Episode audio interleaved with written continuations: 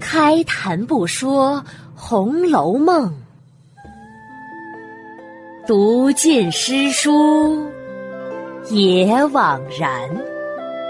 我是一米，一米讲红楼，现在开讲。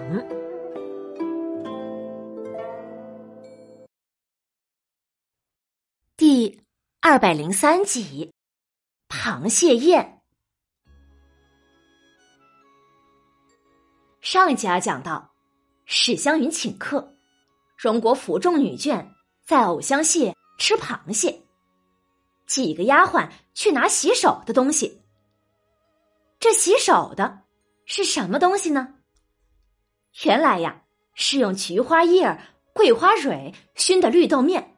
可以去腥的，这和我们如今的香皂功能差不多，但是可比我们如今的香皂高级的多，也安全的多，因为它所用到的材料，那全部呀都是可以食用的，非常的环保。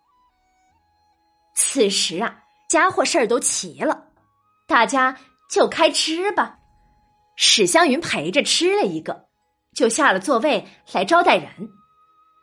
他来到外头，命人盛了两盘子螃蟹去送给赵姨娘、周姨娘。正张罗着呢，凤姐儿走了过来。云妹妹，你哪里会张罗这些呀？你去吃你的，我来先替你张罗着。等会儿大家散了，我再吃。凤姐姐，没事的，我来吧。湘云说着，又命人在那边廊上摆了两桌。让贾母的丫鬟鸳鸯、琥珀，王夫人的丫鬟彩霞、彩云，王熙凤的丫鬟平儿等几个大丫头去做，去吃螃蟹。贾母的丫鬟鸳鸯向凤姐儿笑着告假：“ 既然二奶奶在这里伺候着，那我们可就去吃了。没问题的，你们只管去吃，这里呀都交给我就是了。”王熙凤说着，拉着史湘云仍入了席。凤姐儿和李纨在里面继续伺候着。过了一时啊，凤姐儿见里面没有了什么事，便仍旧下来张罗。来到了廊上，鸳鸯等几个大丫头正吃得高兴呢，见他来了，大家不能不站起来呀。毕竟王熙凤那是主子嘛。可是鸳鸯开玩笑的假装抱怨了起来：“哎呀，二奶奶，您又出来干什么呀？就不能让我们安安稳稳的吃一会儿吗？”凤姐儿笑着骂：“鸳鸯，你这个小蹄子越发的坏了！我好心替你当差伺候老祖宗，你不领情也就罢了，怎么还抱怨起我来了？哼，还不快斟一盅酒来给我喝，向我赔罪！”好好好！鸳鸯忙笑着斟了一杯酒，送到凤姐儿唇边。凤姐儿啊，一扬脖子就喝了。琥珀、彩霞两个人也斟上一杯，一一送到凤姐儿唇边。那凤姐儿呢，也都喝了。平儿啊，早递了一壳的蟹黄递过来。凤姐儿吩咐。要多倒些姜醋吃才有味道。一面说，一面蘸了佐料也吃了。好了好了，你们也都别站着了，坐下吃吧。我走了。鸳鸯笑了笑，二奶奶好没脸，还跑来吃我们的东西。凤姐笑着一指他，你少和我作怪。你知道吗？你脸二爷呀，爱上了你，要和老祖宗讨了你去做个小老婆呢。呸！这也是做奶奶的能说出来的话吗？哼！看我不拿新手抹你一脸！鸳鸯说着，作势赶来就要抹凤姐儿。凤姐儿央告起来：“哎呦，好姐姐，饶了我这一次呗！”旁边的琥珀笑着。一指平儿，鸳鸯丫头要是去了，平丫头还能饶了他？你们看看平儿，还没有吃两个螃蟹呢，倒喝了一碟子的醋了，我都闻到一身的醋味儿了。平儿这时啊，手里正掰了个满黄的螃蟹，听琥珀如此奚落自己，便拿着剥螃蟹的手，照着琥珀的脸上就抹来，口里笑骂着：“哼哼，我非要教训教训你这个嚼舌根的小蹄子。”琥珀见平儿的手过来了，笑着往旁边一躲，平儿的手啊抹了一个空。往前一撞，正恰好抹在了凤姐儿的腮上。那凤姐儿正和鸳鸯玩笑着呢，不提防被吓了一跳，嘿呦了一声。众人一看，都撑不住，哈哈的大笑了起来。凤姐儿啊，也禁不住笑骂：“哼哼，平儿，你这个死娼妇，吃混眼了，混魔你娘的！”平儿赶忙赶过来替王熙凤擦了，又亲自端水来替王熙凤来洗。鸳鸯双掌合十，阿弥陀佛，这真是报应啊！这外面廊下的嬉笑声，被里面的贾母听见了。贾母一叠声的在里面问：“你们外面？”见到什么可乐的事儿了，也赶紧告诉告诉我们，让我们也笑笑。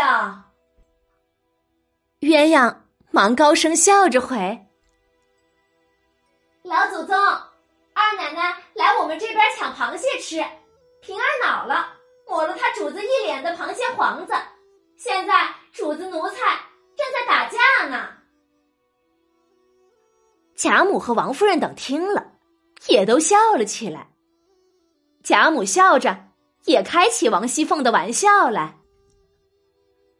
哈 哈你们呀，看他可怜见的，馋坏了，赶紧的把那螃蟹腿子壳子里的肉给他一点子吃，也就完了。”好呀，好呀。鸳鸯等人呐，笑着答应了，高声说道。老祖宗，我们这边满桌子螃蟹腿子呢，二奶奶只管吃就是了。众人呐，又都是大笑。过了一时啊，凤姐儿洗了脸走了进来，又服侍贾母等人吃了一会儿。大家呢吃的都很尽兴，独有黛玉不敢多吃，她是怕寒的。只吃了一点夹子肉就下来了。贾母这时啊也不吃了，大家都洗了手，离了席，也有在那儿看花的，也有在那儿玩水看鱼的，游玩了一会儿。王夫人回禀贾母：“老太太，这里风大，又才吃了螃蟹，还是回房去歇歇吧。”如果高兴，明儿再来逛逛就是。哈哈哈哈我怕你们呀，正在高兴，我走了呢，又扫了你们的兴。可是既然你这么说了，那咱们就都回去吧。贾母说着，回头嘱咐湘云：“云儿，你在这看着。”别让你宝哥哥、林姐姐多吃了，螃蟹这东西呀，他们两个可不能多吃，对身子不好。好的，老祖宗。湘云答应着。贾母想想，又嘱咐湘云、宝钗二人：“你们两个呀，也别多吃，那东西虽然好吃，可不能吃多。”吃多了肚子疼，宝钗、湘云二人也都忙着答应了。众人把贾母、王夫人等送出了园外，仍旧回来。湘云吩咐：“快把残席撤去，收拾了另摆一桌吧。”宝玉笑了笑：“ 我看也不用另摆的，咱们先作诗，就把那大团圆桌子放在当中，酒菜都放着，也不必正儿八经的坐着。有爱吃的就去吃，不吃的散坐着岂不更好？宝钗点点头，嗯，宝玉这话很对。湘云想了想，还是觉得不妥。虽然这样也不错，但是还有别人没吃呢。说罢呀，湘云仍命人另摆了一桌，捡了一些热螃蟹来。还请宝玉的丫鬟袭人、黛玉的丫鬟紫鹃、迎春的丫鬟思琪、探春的丫鬟黛书、翠墨、惜春的丫鬟入画、宝钗的丫鬟莺儿等都来吃螃蟹，而且还命人在山坡桂树底下铺两条花毡，让伺候的婆子们、小丫头们也都做了，只管随意吃喝，等需要使唤了再来。安排好了这些呀，湘云就把昨晚写的诗题拿了出来，用针挽在墙上，这就要开始了第二场，要作诗了。这诗是如何做的呢？欲知详情，请下一集继续收听一米播讲的《红楼梦》吧。读完本集呀，给我最大的感受就是史湘云长大了。以前的史湘云都是大大咧咧、孩子气十足的，可这一次呢，他做东请大家来吃螃蟹，我们从史湘云的身上竟然看到了薛宝钗的风采。她对大家照顾的面面俱到，不忘记没来的赵姨娘、周姨娘。对大小丫鬟婆子们，也都一个不忘记，或是设席，或是在树下铺花毡，让大家都吃了螃蟹，顾及到了所有人。这也许就是自幼失去双亲，寄身在叔叔家的史湘云长大了，懂事了。磨难使人成长，穷人的孩子早当家，就是如此吧。另外，本集呀，贾府的一场螃蟹宴，让人看到了贾府生活的奢华。可是，在写这种奢华时，曹公呢却没有直接描写，没有写用的器皿如何金贵，没有写螃蟹如何如何的大，他只是通过两件侧面之事，就把这种奢华说了出来。哪两件呢？第一件就是环境，在藕香榭这个水中的亭子上，一边赏桂花，一边吃螃蟹，还烹着香茶，烫着热酒。几句环境的描写，立马就把这种满满的仪式感给写了出来。第二件呀，就是吃螃蟹。要用菊花叶、桂花蕊熏的绿豆面子来洗手。这种洗手的东西叫枣豆。枣豆是以豆子研成的细末作为主料制成细丸状而得名的，用来洗手、洗脸，能使皮肤润滑。自魏晋南北朝以来，枣豆啊就是皇家专用的。后来呢，才流传到了贵族家庭中使用。说到这里呀，历史上还有个笑话呢。东晋的权臣王敦，他娶了晋武帝的女儿虎阳公主为妻。有一次啊，他从厕所出来，侍女们手捧金澡盆盛水，琉璃碗里盛着枣豆，伺候他洗手。可是他以为这枣豆是用来吃的呢，便把枣豆都倒在水里吃掉了，惹得一旁的侍女们不住的掩口而笑。这个尴尬呀，就有了“枣豆为饭”的典故，用来形容一个人没有见过世面的窘态。而这次贾府用的枣豆是用菊花叶儿、桂花蕊熏的，实际上呢是古代枣豆的一种延续，也更加高级。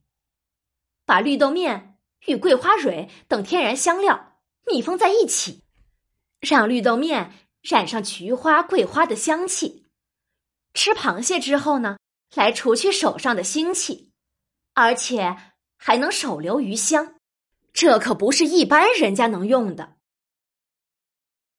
曹公啊，就是用迂回之写法，寥寥的数句话，就勾勒出贾府的奢侈，写作功力那是可见一斑的。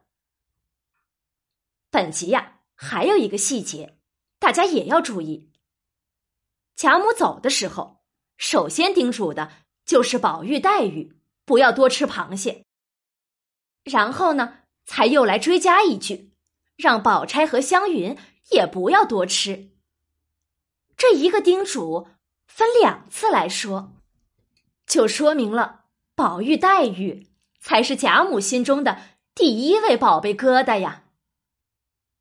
好了，本集呢我们就说到这里吧。免费播讲，欢迎转发，也可以在收听到的平台上点击订阅。持续更新中哦，晚安了，再见。